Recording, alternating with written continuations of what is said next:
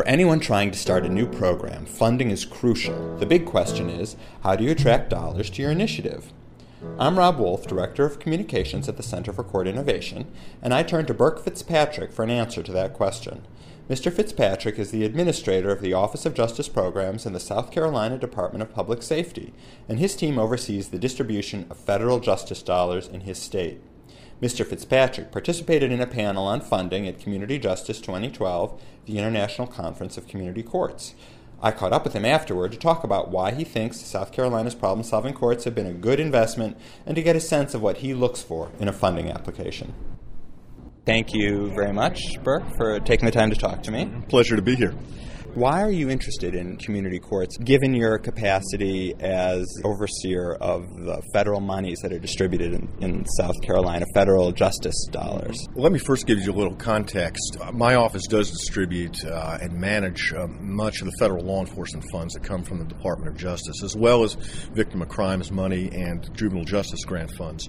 And we've been doing that for a very long time. And in South Carolina, we don't have a very distinguished record as far as our rankings in violent crime crime and crime and property crime in general. Uh, in the last decade, we've been ranked number one per capita in violent crime in the country. And we're not in that ranking right now. We, we slipped to number two, thankfully, and maybe down, we're down to five. We're heading in the right direction.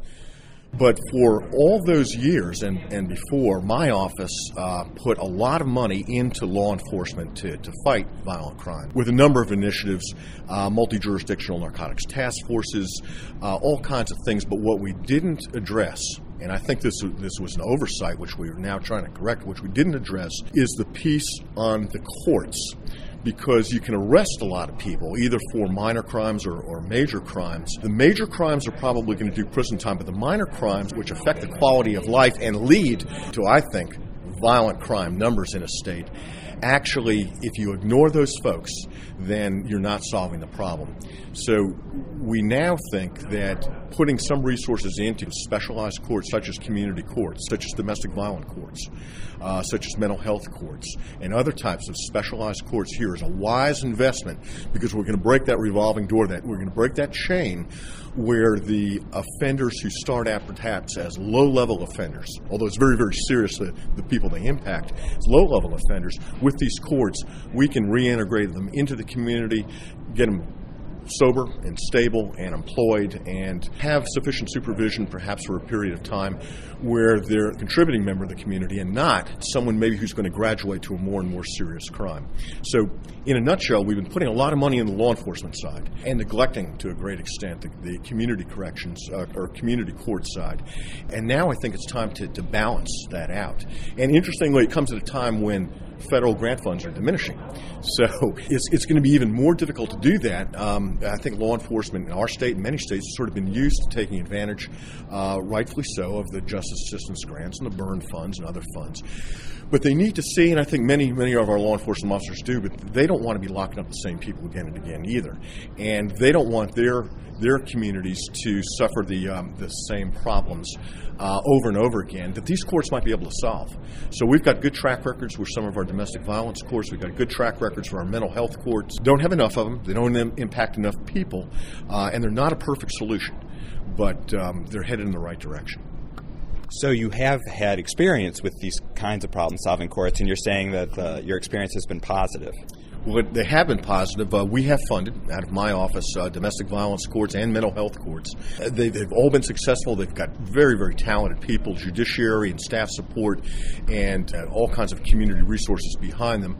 But I, I, question whether we're going to ever get to a point where I can have enough of them to make sort of a tidal change in the kind of crime rates we're talking about.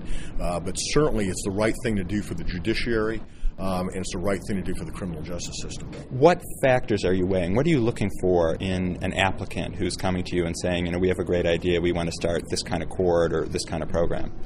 It's an interesting question because uh, for a grants administrator, there's always a question as to where you where you put your resources. And in my office, we've taken the philosophy that we will reach out to everybody, make them aware of these possibilities, make them aware of the grant solicitation resources out there. But we're not wise enough to get on the community level and decide if that's a good place or the next county is a good place or the next city is a good place. So we let them come to us. We let those proposals come to our office because they've already shown the initiative and the interest and they've talked amongst themselves and got buy-in probably from law enforcement and courts and, and uh, probation, parole, and pardon services and the alcohol and drug abuse folks on the local level before they send us the grant application. Then we'll then we'll look at it and, and maybe give us some guidance on budget and structure and evaluation and, and uh, make sure they have measurable objectives and good performance indicators. And then it's our job to take that application and put it against all the others because we get millions of more dollars worth of requests than we, we can fulfill and say that's the project we need to fund at the expense of others that aren't going to get funded. And we've been successful in that because I think the uh, the council and board that we report to see the big picture is the same way we do, and that if we just concentrate on one part of the criminal justice system, we're just not going to be successful.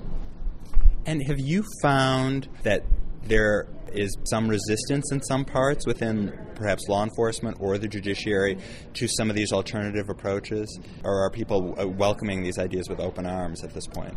Let me speak candidly here. When drug courts first were initiated around the country, and I think also in South Carolina, the title drug court to the general public meant that you had a special court set up to crack down on drug offenders. And that was okay because that's really not what the, what the court was supposed to, to be about. It was supposed to break that link of continued criminality uh, and continued recidivism. So we didn't get too much criticism from, from the public because they thought this was a, a, a tougher, tougher measure. And I think as people began to understand what that drug court was about and saw its successes, they said, hey, this isn't a bad idea. This is a good idea. Mental health courts, I think the community adopted that idea right away. I think the uh, the um, private sector, the communities, the retailers, they knew that, that these panhandlers and the folks who were making, you know, minor thieves and people were scrawling graffiti or peeing and urinating all over the front the, their business. They know they're crazy. I mean, that's not a you know politically correct word, but yeah, they are, and they need special help. Uh, and they immediately endorsed uh, the mental health courts. I think domestic violence courts that takes that's a very specialized crime, and you know, we, we need to work with those offenders so it doesn't escalate, and, uh, and and people seem to adopt that pretty well as well. And so, given as you referred to the reduction in federal dollars, where does that leave? states and communities in terms of the strategies or the options open to them? Well, there's ways to initiate community courts with very little initial funding input. Traditionally, it's been done through grants because most counties, municipalities just don't have unprogrammed dollars sitting around on their shelf saying, Gosh, what a great idea, let's start a court. So they come to maybe a state administrative agency like mine and say, I'd like a, a grant uh, if you have grant money. But after two or three years or four years, we'll stand on our own two feet. And that's the model we've used in South Carolina.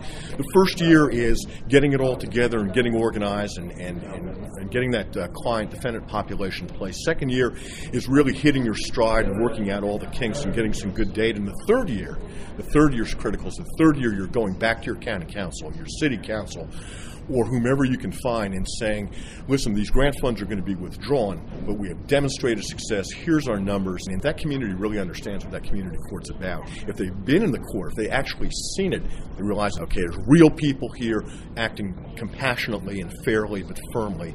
That community can say, we understand that, we're the, the community safer, we're saving valuable tax dollars, and we ought to continue it. Great. Well, you know, I really appreciate you taking the time to talk to me. Well, thank you very much. It's a pleasure being invited to the conference. Thank you very much. Great job. Thank you. And uh, I've been speaking with Burke Fitzpatrick, who's the administrator of the Office of Justice Programs of the South Carolina Department of Public Safety. I am Rob Wolf, Director of Communications at the Center for Court Innovation. To hear more podcasts, you can visit our website at www.courtinnovation.org.